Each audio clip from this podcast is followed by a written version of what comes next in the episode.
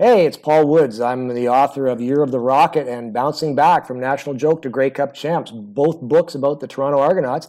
And you are listening to Pro Sports Podcasters. We are the Pro Sports Podcasters, where no sport is left behind. It's time for another episode of the Pro Sports Podcasters with your hosts, Nii Wallace Bruce, Corbert Durand, and Justin Williams. On this podcast, we have guests from all over the world covering every sport from artistic gymnastics to weightlifting. We have something for every sports fan on PSP. Whether your interests are the athletes playing the game, the coaches, or the media, we've got you covered. Fun and informative, honest and engaging. You won't want to miss a single episode. So let's kick this off. Are you ready to stay fit this winter? Get off the couch with Kettlebell Kickboxing Canada. Sign up now to their mobility and movement program. Use the code PSP15 to get 15% off the one time purchase of the program. Then it's yours forever. No additional subscriptions or fees. The program is available worldwide. Now, back to the show. Welcome back to the Pro Sports Podcasters. I am your only host today, Mr. Neil Bruce. The other two are off somewhere in Canada, but that's okay because we got a special Canadian episode. I hope you've brought uh, a glass with you because we're going to toast 150th anniversary of the Toronto Argonauts Football Club. And to bring us in to go over that and the present day Argonauts and the things they've been doing the 2023 CFL season, it is friend of the show, historian, author, and all around Argonauts fan, Mr. Paul Woods. Paul, how are you? I'm doing great, Nii. Thank you very much. Good to be back. Great to have you back. And Paul, I, I've got to admit, last time you came on the show, you gave myself and our listeners a charge. You said, get out there and watch some more CFL. And I took you up on that. This season, I've I've definitely got my fill in terms of uh, watching the Double Blue play at the BMO Field on exhibition. They have not disappointed. They've they've played an ex- exciting round of football on both sides of the ball, and they seem to be going from good to great when you look at last year and where they're at now. What, what are your thoughts on the, the present day Argonauts?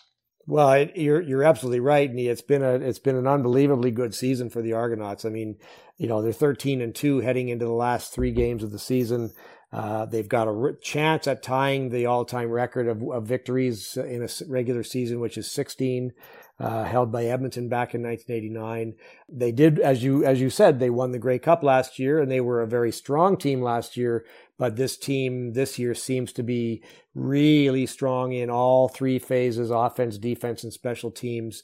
They have really not faced a major test so far. I mean, they they they did lose the two games. They lost. Uh, game to Calgary uh, around early to mid part of the season when uh, their quarterback Chad Kelly was injured and sat out three quarters of the game, and then they lost a game a couple of weeks ago to Winnipeg when they they sat a few key players, including Chad Kelly, who even though he was dressed did not get onto the field, and that was a game where they really didn't put a hell of a lot of effort into trying to win the game. I think they, I think they would have liked to have won the game, and in fact, I think, I think uh, Coach Ryan did when he uh, saw that the game was winnable. Um, but he also stuck to his plan to play both the second string quarterback and the third stringer because the Argonauts had already clinched first place uh, and they needed to get some playing time for these other two guys. It's crazy to think that they had first place clinched with with six games left. It's one third of the regular season remaining, and they already had their spot locked up. It's it has been a quite a dominating season, and as you've touched on, they haven't lost a game when Chad Kelly has started and finished. So it, it's quite amazing uh, how influential he's been. He's gone from the the Grey Cup hero in the next man up kind of role to the to the main man. He's leading the offense, and as I said, the, the, the Argonauts will now host the Eastern Final at the end of the regular season, and ideally they'll want to go down the highway to Hamilton for the Grey Cup. What what are you seeing with the roster right now? It seems like when someone's gotten injured, the next man up has been able to fill the role. Are there any potential weaknesses you see in the Argonauts eh, with the current roster at the moment? Well, they they absolutely. They, I mean, it's a stacked roster. They they have got depth everywhere. the the the areas that that would concern me if if I mean I'm not going to overstate them because I'm not super concerned about them, but I mean quarterback for sure is one. Uh, Chad Kelly has played incredibly well. He's he's probably almost certainly going to emerge as the Eastern Division's nominee for most outstanding player. Um, I don't know if he'll win that award because there's there's three strong competitors out west, and one of them's going to get to the final. But he's been fantastic. The the challenge is that the two guys behind him are raw rookies who in one case has played a little bit and in the other case Brian Scott has barely set foot on the field. I think I think Brian Scott's been on the field for all of four plays all season and uh, Cameron Dukes, the, the number two, is a rookie who has played three quarters of one game against Calgary and about three quarters of a game against Winnipeg. And he looked very good in that second one for, for a guy with no experience. But if they were to lose Kelly for any length of time, that could be extremely problematic for the Argonauts. The other area that I'm a little concerned with, and it's not so much because they don't have depth, it's just they don't have healthy depth. It's the defensive secondary. They, mm. they have about four almost all-star caliber players that are currently on the on the uh, injured list. Uh, Jamal Peters, Robertson Daniel was having an unbelievably good season at halfback. They lost DaShaun Amos. I think he's gone for the season. He was the other halfback. They've had Maurice Carnell on the injured list all season long. Those are four players that all could start on pretty well every team in this league. The Argos depth has been tested back there in the secondary, but it's, they're stacking up okay. I mean, they brought up a guy named Mason Pierce about five or six games ago who I knew nothing about, came from some obscure school, the College of Mines or something like that. And uh, he looked pretty rough in his first game against Hamilton, but he has settled in very nicely since then. And he made a hell of a play last game for an interception. But they're they're thin there. If they if they keep getting injuries in the secondary, sooner or later they're going to run out of bodies that can play. Beyond that, though, they're stacked. I mean, their defensive line they they've got eight guys that can all rush the quarterback and stop the run. Their linebackers they're so they're so rich and deep at linebacker that they've had the luxury of having Henoc Muamba, the uh, the Grey Cup most valuable player last year, sitting on the injured list all year long. He's not suited up for a single game, and and as great as Henoc has been in his career, I don't think the Argos have really missed him because they've had two all world linebackers in, in Wynton McManus and uh, Adarius Pickett.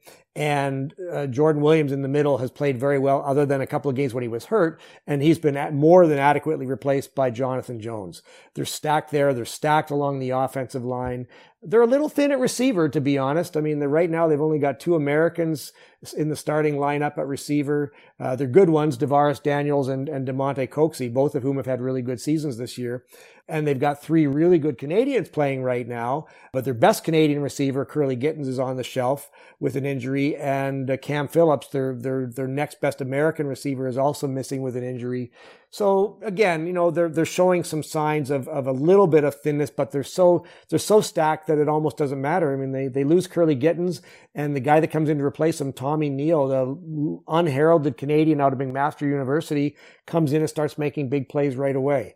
They lose Andrew Harris at running back for the last six games of the season. No big deal. They've obviously AJ Ouellette has been great all season long. Uh, but they've got depth behind him. They've got Daniel Adeboboye, a Canadian, and they've got an American, Deontay McMahon, who have played really well as well. So really, the you know the the Argonauts brain trust, and I'm talking in particular about Vince Magri and Alex Russell and John Murphy. They have loaded this team up with with talent. And just this week, they picked up Carlton Agudosi, who was cut by the Winnipeg Blue Bombers, a six foot six receiver who looked pretty good in the few games he played for Winnipeg. So if they need him to step into the lineup, he'll be available in the next few weeks, I suspect. At the very least, he can help with his scout team if they happen to run into the Blue Bombers. That's right, and that's a pretty good chance. You know, if, if it's if, if it's going to happen, it'll be in the Grey Cup. It'll be a rematch. If if the Bombers get there and the Argos get there, of course, we'll see the rematch of last year. Uh, right now, it's shaping up as that's the likely scenario because Toronto has first place wrapped up in the East. Winnipeg doesn't have first place wrapped up in the West, but it's very close. They've they've got the edge over BC, and they both only have two games left. So chances are the road to the Grey Cup from Western Canada goes through Winnipeg and we know the road to the Grey Cup from Eastern Canada goes through Toronto. So yeah, there's a very good chance of a rematch coming, and then Carlton Agudosi might very well be the, the, the secret weapon for the Argos in terms of game planning and so on. That will be quite the storyline, but that is that is a few weeks away. Now you, you touched on Kurleigh Gittens and Henoc Muamba. Do do you think we see them when the postseason comes around? I I would think likely yes for Gittens. I haven't heard any updates on his injury, and you know we don't get we don't get any detailed injury reports on anybody who's on the six game injury list. The the league rules stipulate that they can only practice with the team after either either coming into the fifth game of the sixth or after the fifth game of the sixth. I'm not, I think it's after the fifth. So, you know, Gittens hasn't practiced uh, at least in terms of being you know running drills and so on. But I would guess I've never heard anything suggesting that his injury is a season ender. Uh, an interesting situation. I mean, he and Dariusz Bladek, who's an offensive guard who was a starting offensive guard all last season, they have both been on the injured list. Injured list all season long. They're now into their third six game stints. It's it gives the Argos the, the luxury of knowing they could bring either guy back. And these are seasoned quality players. Both of them have been all stars. Both of them are Grey Cup champions. And if they had to be inserted into the lineup, they could be. And I, I have to assume at this point they're both healthy enough to play. Uh, but by having them on the sixth game, the Argos have been able to save their salary against the cap, uh, which means they can spend that money on other players, and they've done that, I believe. I could see a slim chance of either Henoc Muamba or Dariusz Bladek getting back into the lineup, but it would likely take a pretty catastrophic injury at either linebacker in the case of Muamba or offensive line, interior of the offensive line in the case of Bladek.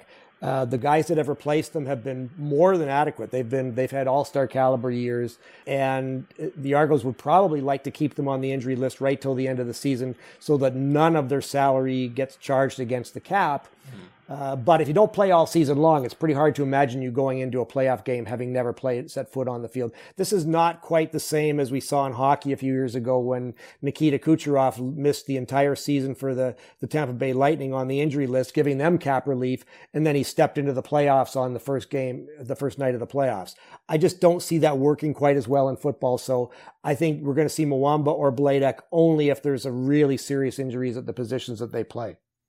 Copy that. We'll watch that one with interest. And you touched on the the best of the West, the Lions and the Winnipeg Blue Bombers. Being on the East Coast, I, I don't always get to watch those games because of the tyranny of time distance, but a time difference. But what what are your thoughts on on those guys? Like for me, when I wake up and see the result, it always seems like there's been a bit of a barn burner in at least one of the games involving those two teams. Which one stacks up best against the Argonauts, if you don't mind? That's a great question, Nii. I mean, the, the Bombers handled the Argonauts a couple of weeks ago, though I, I mean, that's really not the right word to use. I mean, it was the Argos led for three quarters of that game. Uh, the Bombers finally pulled ahead fairly late in the game. And it was really only after the Argos made the quarterback change where they put in a third stringer for a couple of series to get him some playing time. Toronto very well could have won that game against Winnipeg. It's the only time they played them this year. I believe, based on what we saw that night, that had Chad Kelly and Wynton McManus and Shawn Oakman been dressed, there's a very good chance the Argos would have won that game. The Argos really took apart the BC Lions early in the season at a game in Toronto. They picked off Vernon Adams Jr. six times and won by a, by a considerable margin at a time when the Lions were really looking like maybe the strongest team in the league heading into that game. As to who matches up best with Toronto, tough to say.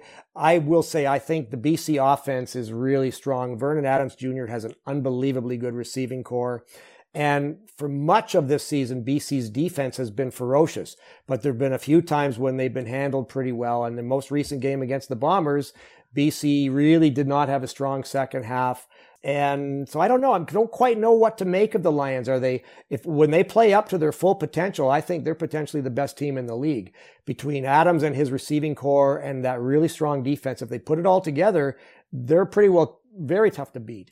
Uh, Winnipeg's getting a little bit older, but they've got Zach Collaros, who's a proven commodity at quarterback and knows how to play in big games. They've got some other big stars on both offense and defense. If I had to sort of pick, I basically I feel like if BC had won last week, they lost the home game to the Bombers, which gave Winnipeg the advantage for first place. I think that really cost BC a lot. I think if if BC had won that game and had and had gone on to host the Western Final, I think BC probably would have come out of that and would and would go to the Grey Cup. Now the Lions are going to have to go to Winnipeg almost certainly to get to the Grey Cup, and that's tough. It's a it's a dome stadium team that likes to play in a track meet with all their fast receivers, going into what could be a very cold uh, windy environment at Winnipeg, uh, not Winnipeg Stadium, at IG Field. Uh, with a very, very hostile environment. The Bombers have a really strong, loud fan base. Going to be very tough for the Lions to go in there uh, at the Western Final and win. So I guess if I had to pick, I would say it's going to be Winnipeg. But either one of those teams, if, if the Argos get to the Grey Cup, whoever they play, it's going to be one of those two. Whoever they play will be a very tough matchup. Those are, these are by far the three strongest teams in the league. We've got sort of three at the top. You've got a, a middle tier that seems to have a little bit of rotation right now. It looks like maybe Hamilton and Montreal are kind of in the second tier. And then you've got a tier below, including some pretty bad teams at the bottom. I, I don't know how you would choose between Toronto, BC, and Winnipeg at this point um, because the game, if the Argos are there, the game will be just down the highway. They won't have to fly. That's an advantage. Mm-hmm. But I wouldn't, I wouldn't, uh, you know, I wouldn't think that either game would be a cakewalk. Whether they, whether the Argos play the Bombers or play the Lions, assuming again that Toronto gets there, and they're not there yet. They've still got to win the Eastern Final. I, I think whatever we end up with, it's going to be a hell of a game. If it's, if it's any two of those three teams, we're in for a really great Grey Cup because they're so strong. Hey, like Meatloaf said, two out of three ain't bad. Maybe may you rest in peace. Now, something that, speaking of things that ain't bad, I'm gonna go off the field for a second. Now, as I said, I've been to a few matches this season, and I've been with a few different people. So, a quick shout out to Justin, Elisa, Selena, Mitchell, and Adam. Now, one common thread with each of these uh, persons that I've been with at the game, they said it's been exciting, it's been fun to watch, and the atmosphere is great. Now, I know you touched on this last time you came on the show, but the product is definitely there, especially in, in terms of what the Argonauts are putting out. Like, I know that teams like Edmonton and Ottawa are going through some tough spells this season, but the CFL product is definitely accessible, it's fun to watch, and it's exciting. And, and I'm seeing a lot more kids this season, by the way, at the games. Yep. I'm not sure what your take is on that, but what needs to be. Yeah, if you put your general managers, if you put your front office hat on for a little bit, what needs to be done to get the marketing out there? How do we get more bums on seats in the, the tough market that is Toronto? Well, there's the there's like the the sixty four million dollar question, right? It's a it's a it's a uh, a challenge that has faced Argonaut ownership groups going back thirty plus years. You know, and I don't think there's I don't think there is a simple answer or a single answer or an easy answer. It's there are a lot of things that have to be done. Uh, I do think the Argonauts are starting to do some of them. I think I think we've seen uh, a very good social media presence. We've seen that they are appealing more to younger people for for one reason or other. I'm not exactly sure why that is, but it, it's great to see younger fans at the games it is an unbelievable atmosphere, as you say, Nii. I mean, it's a, it's, you know, people outside of Toronto who haven't been to BMO Field scoff at the Argonauts and Toronto for not supporting the Argonauts and, and think it's, you know, it's a small fan base and blah, blah, blah. And yeah, it's a smaller fan base than it should be and that I'd like it to be. But it's an amazing atmosphere to watch a game as you've seen yourself this season. It's a, it's a super fun place to be at a game. And I, I think they're gonna. I mean, I, I take it at this point. I'm at the I'm at the stage where I'm I'm I'm celebrating small victories. They they've had an increase in attendance here in Toronto. It's been a pretty decent increase compared to last season. They're not filling the building yet. They're not even close to filling the building, but they're but attendance is up something like two to three thousand fans per game. And that's a great starting point. And if they can build on that for next year and do it again, and if they can have a good crowd at the Eastern final, you know, you, would like to think that we can start inching up towards averaging around 20,000 fans per game. And if you get to that stage, you know, maybe then your goal becomes a few years later, you're looking at trying to get 25.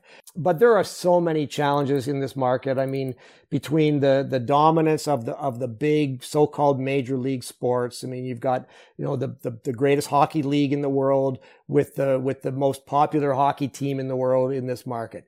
You've got, uh, uh, the only basketball team, the only NBA team in Canada is in this market. And they have done an amazing job of capturing the young audience and tapping into Toronto's diversity.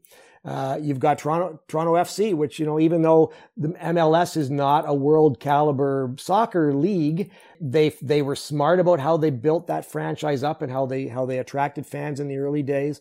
And they've managed to hang on to a pretty rabid fan base. Uh, which which of course hurt the Argos as that was happening because they weren't they weren't com- com- competing against that or they were they weren't doing a good job of sort of keeping pace with that back then you know, and then of course you got the Blue Jays. They play play uh, Major League Baseball in the in the in the world's leading baseball uh, uh, league. So there's a lot of competition for the sporting dollar. Toronto, of course, has got endless competition for entertainment dollars. There's always big events. I mean, pretty well every Argo game this summer was at you know the same night just across the the road was was a giant concert over at the amphitheater. Uh, and then you've got, you know, got concerts taking place at, at, at Rogers Center sometimes with the major acts coming to town. We're going to see Taylor Swift here. Uh, I think it's next November, not this coming, but maybe a year from now. And, you know, she's going to dominate the, the, the, the, the, market for, for, uh, more than a week. And that's a lot of money going into, into that that might not go into something like a sporting event they've, they've got to keep, they've got to build it from the ground up. They've got to go, they've got to build it from the grassroots. Um, they've got to basically, you know, keep get fans in the building and then find ways to keep them keep the pricing affordable make the make the entertainment product really good follow up with fans you get people into your database and make sure you follow up with them if they buy a ticket to one game get back in touch with them to see if they'd like to maybe buy another another game you know make make them some offers these sorts of things uh, I think there's a lot to be done. I was quite down on the, the prospects of the Argonauts ever succeeding a year or two ago. I was just I was worried that you know the market had just turned on them forever. Uh, one thing they did do this year, and I think it was smart, is they've they've locked Chad Kelly up to a three year contract, and he's a marketable commodity. Um, you know, he hasn't yet. I mean, yes, he was the Grey Cup hero last year, but he he really wasn't the, the solely responsible for winning that Grey Cup. Uh, if he wins the Grey Cup this year and he's a sellable proposition uh, who's in the community and he's visible and he's doing stuff, that can only help. They, we know they're bringing back their head coach Ryan Dinwiddie, another smart move. So you know they're they're shaping themselves up to be a contending team for at least the next three years. So do that, make the product entertaining as it has been, get people in the door, give them give them a great value proposition. I think it can be built up slowly over time. It's going to be slow and it's going to take time, but I do believe it's possible. And there we go. And yeah, if you build it folks will come. And I will say that there is a blessing in disguise. You, you talked about some of the more popular franchises, if you will. The Blue Jays, as we know, they, they're renovating the Skydome, and ticket prices are going up. And it has been announced that the arena where the Leafs and the Raptors play will also be going through a similar renovation. And Raptors tickets have gone up for this season. Leafs tickets are already in stratospheric levels. Yep. So there is definitely an opportunity for the Argos to, I guess, get in there. We are in a, I guess, a worsening economy. So there is an opportunity to, to get in there with the accessibility piece and to get, especially families, into the games because it's definitely a great night out. Yeah, to be uh, an affordable niche, right? The the affordable high value entertainment pros- proposition. It's it, it costs it costs a family a lot of money to go to a Blue Jays game or and or a Leafs and Raptors, of course, are, are as you say they're incredibly expensive. The Argos are a great value proposition, and I think if they keep their pricing at a, at the right point and they can and they can get people to understand, you could bring a family of four to a game you know, and you can you can you can have great tickets in a in a place with amazing sight lines where you can actually like touch the arms of the players as they come off the field or go on the field. Many of them will, will hang around afterwards and sign autographs and all that sort of stuff. And, you know, you get four tickets, you get four popcorns, you get some drinks. The whole thing, you can do it for $200 or less. You know, you can't do that at a Leaf game or a Raptors game or a Blue Jays game. If they can, if they can capitalize on themselves and, and really promote themselves as, as, you know, Toronto's greatest sports value, then I think there's a room there's room in the marketplace for them to to pick up some steam. I think we're onto something here, Paul. Yeah. Let me absolutely. level with you. Toronto's value team that wins.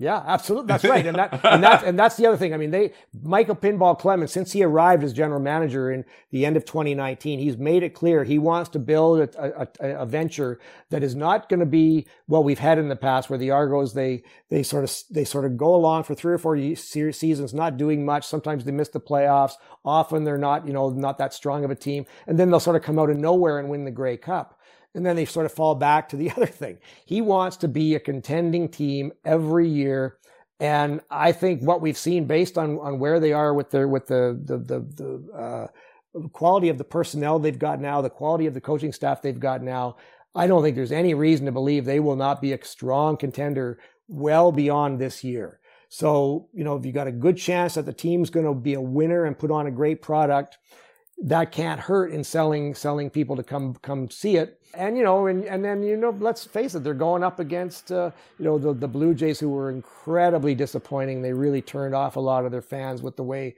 the way their season ended. You know, if, if you could get people to come to an Argo game and sample it, as you've seen yourself this year, people are going to come away going, "Wow, that was fun. I want to go back." Exactly, exactly right. Now, in saying that, the, the last home game we uh, saw was against Edmonton, and that was the the celebration game, if you will, the celebration yep. of the 150 years of Toronto Argonauts football. It's an amazing sporting club because, as I learned from your book, The Year of the Rocket, that the Argonauts were a rowing club initially, hence the name. They wear Oxford and Cambridge blue, and then they dabbled in rugby for a little bit before the CFL came around. Tell our listeners a little bit more about the anniversary and also what it means to, I guess, last for so long. Yeah, it's a really remarkable story. I mean, it's the the Argonauts lay claim to being the oldest football club in North, uh, and we're talking gridiron football, the oldest football club in North America, operating with the same name as they were 150 years ago. It's funny, our our, our arch rivals down the road in Hamilton, the Tiger Cats, claim to be have originated in, in 1869 whereas the Argos are 1873. So they, they claim to be four years older. And, and there is certainly some truth to that because there was a football club called the Hamilton Tigers uh, starting in 1869. But the Tiger Cats were formed in 1950 from the amalgamation of two, two different teams, the Wildcats and the Tigers. And so it's a bit disingenuous of the Tiger Cats to claim that the Tiger Cats are four years older than the Argonauts because they're not. Anyway, that's beside the point. I'm just, I'm just, I'm just sort of tweaking my, my friends in Hamilton. But the Argonauts have existed since eight, since 1873. And you're right. It was it was a, it was the Argonaut Rowing Club. Rowing was a big deal back then. This is this of course was when the, the, the, country that that I'm proud to live in, Canada, was only six years old back in 1873. Rowing was a major sport, and there was the Argonaut Rowing Club was one of the leading uh, practitioners of rowing in Canada, and they had they had rowers who wanted to do something to sort of stay in shape when they weren't on the water. And they they started playing what was then known as rugby and and mutated into what we now know as football. And uh, it's been around ever since. They as you said they've got the the Cambridge blue and Oxford blue colors. They've had the the Argonauts name and the pull together motto and all of those things. And it's been around for 150 years. It's it's amazing. You know we we think of we think of institutions like the Toronto Maple Leafs and the Montreal Canadiens or the New York Yankees and the Boston Red Sox as as these you know these things that have been around forever. Well, the Argonauts have been around longer than all of those guys. You know, I mean, it wasn't always the the, the, thing it was now. It was it wasn't always the, the, the what we think of as as as gridiron football, but it was football and it was the Argonauts brand.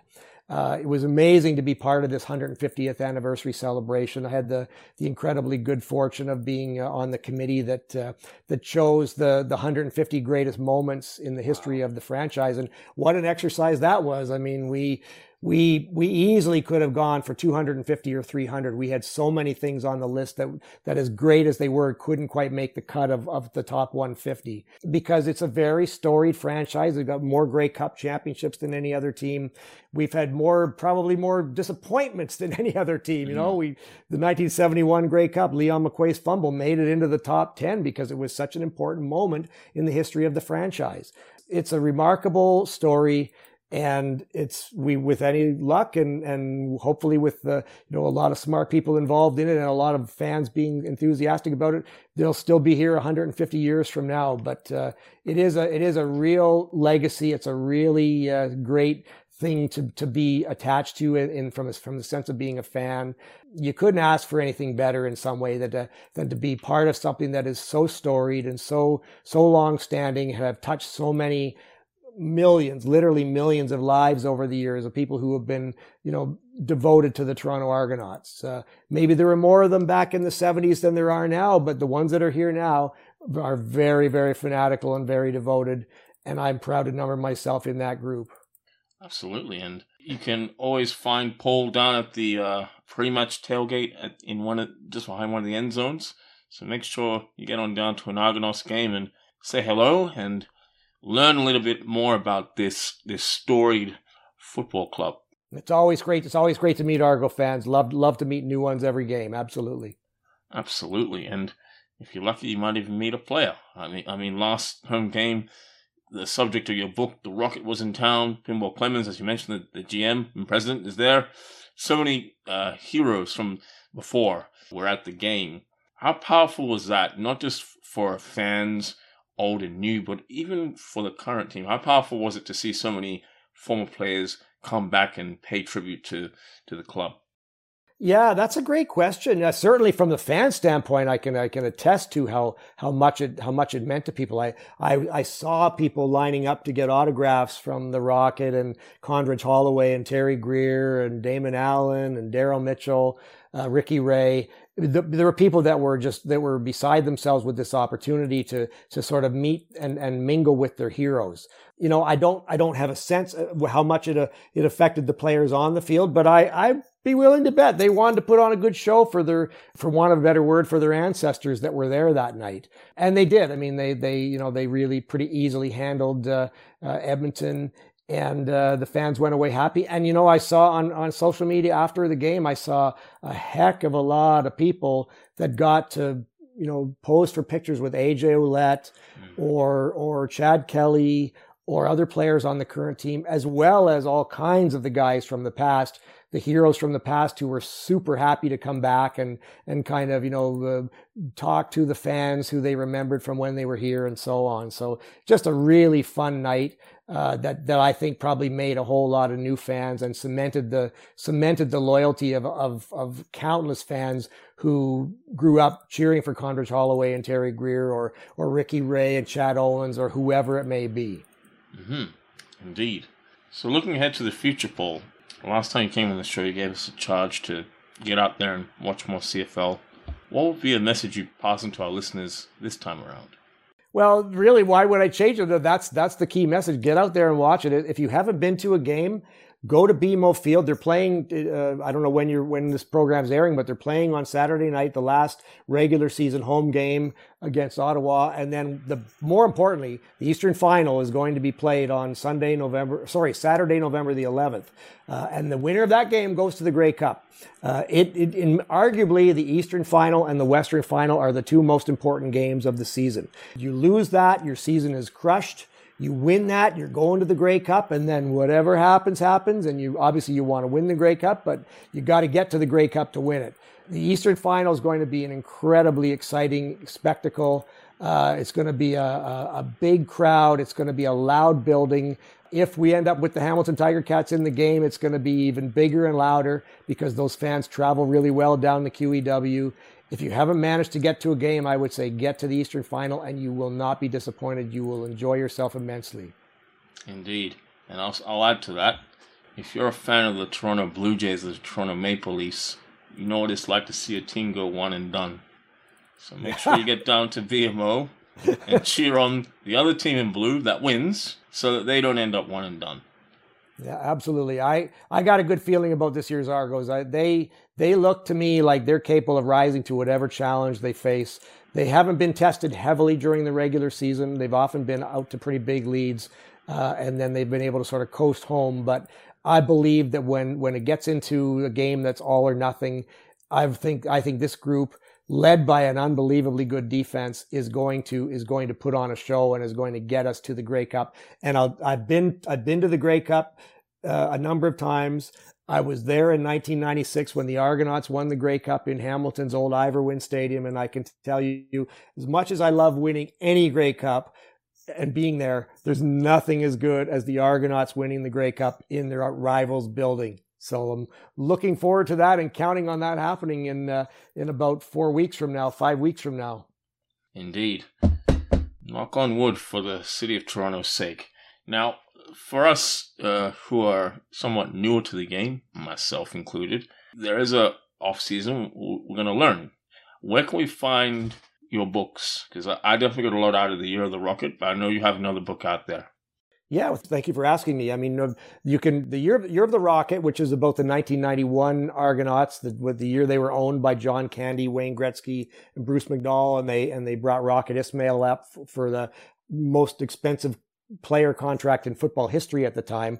You can find that book at, at bookstores anywhere. It's uh, it's in it's in Chapters Indigo. It's uh, it's in independent bookstores. I always like to give a plug to the small independent guys because that's uh, that's where I think the most knowledgeable salespeople are, and we need to keep them alive. You can also find it, of course, on and through the, all the usual online channels. And my first book, which was called Bouncing Back from National Joke to Grey Cup Champs, uh, which documents the Argonauts from 1981 to 83. They went from the worst year in team history in 1981 to winning the Grey Cup for the first time in three decades in 1983. It's a remarkable story of uh, of coming back from the from being literally a national joke to being the champs. That one you won't find in stores because it was self-published, but you can find it online.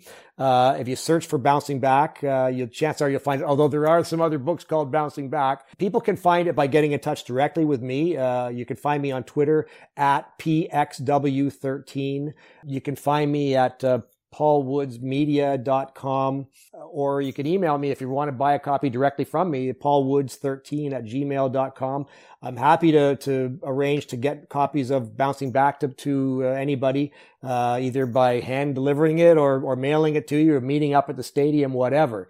I do have another book in the works. Uh, Nii, you'll be interested to know I'm writing uh, the story about a guy we spoke about last year, McLeod Bethel Thompson, uh, ah. the incredible journey of McLeod Bethel Thompson over the years in football. It's a it's a remarkable story. I'm about maybe 80% done at this point. Uh, so there's still quite a bit of work ahead of me, but uh, anybody that followed his career will be will find it interesting, I think. And and even if you did follow his career, you're not going to know, you're not going to expect some of the twists and turns that I found out about through all his years going through the NFL, through his early years with the Argonauts, and so on. It's a, it's a it's an amazing story of perseverance and persistence and overcoming obstacles, and it's going to have a very detailed account of the entire 2022 season where McLeod Bethel Thompson basically led the Argonauts to the Grey Cup. Indeed. As a 49ers fan, I remember his name very well, and I look forward to seeing your body of work once again when it hits the print. You'll have to definitely come back on the show to, to illuminate our listeners once more. Now, Paul, we've reached the part of the interview where once again you get to shine because you may recall last year we asked you for a prediction, and you told us quite boldly that the Toronto Argonauts were going to win the Grey Cup, and it came to pass. So here we are, 12 months later, Give us a bold prediction. It can be Grey Cup, it can be Argonauts, it can be anything CFL. Just something to give our listeners to watch out for. Well, I'm gonna I'm going to predict that there will in fact be a rematch of last year's Grey Cup. I think it is going to be Toronto against Winnipeg. I think both Toronto and Winnipeg are going to be severely tested in the in the two conference finals. I don't yet know who the Argos are going to play. I would I would have bet Hamilton up until last week, and then with Montreal sort of keeping pace, they're still actually they're ahead of Hamilton at this point uh, officially, and likely Montreal is going to host the Eastern semifinal. If Montreal hosts that, I think Montreal will probably emerge from that and will come back to Toronto for a rematch of last year's Eastern final if somehow the Tiger Cats end up hosting the Eastern semifinal, I think the Tiger Cats will win and they will come to Toronto. And if they do, they will give the Argos one hell of a, of a tough game. But I think the Argos will get there. Uh, I think uh, the, the, the Bombers can probably handle the Lions at home. Uh, it's almost certainly going to be the Lions against the Bombers. There's virtually no chance we're going to see a third place team in the West knocking off the second place team to get to the Western Final. So, and I think the I think the Western Final, if it is Winnipeg BC, which I think it will be, will be an amazing game. I would have to bet on the Bombers at this point if it's being played in Winnipeg, as I think it will be. And I think we're going to end up with Winnipeg, Toronto again. And I think we're going to end up with another Grey Cup that's going to go down to the final three minutes, and the Argos are going to win it again. Oh, you heard it here first. Paul Woods has spoken. We all witnessed it. So we're going to watch that. Some intent and enthusiasm here in Toronto. Paul, it's been a pleasure to have you on. We, we look forward to seeing your book come out. And Go Argos. Go Argos. That's what Chad Kelly always says after every interview. So I'm happy to emulate him. And thank you for having me. It's been a pleasure to do it as always. Fantastic. Great to have you on. Thanks for tuning into the podcast. For even more of your favorite sports content, be sure to visit the website www.prosportspodcasters.com. On our website, you will find our sports blog, full podcast library, access to our YouTube channel, and deals from our affiliate partners. You can also sign up to become a PSP Insider and get exclusive access to our insider tips, sponsor giveaways, and insider newsletter. So don't miss out on the full Pro Sports Podcasters experience. Where no sport left behind.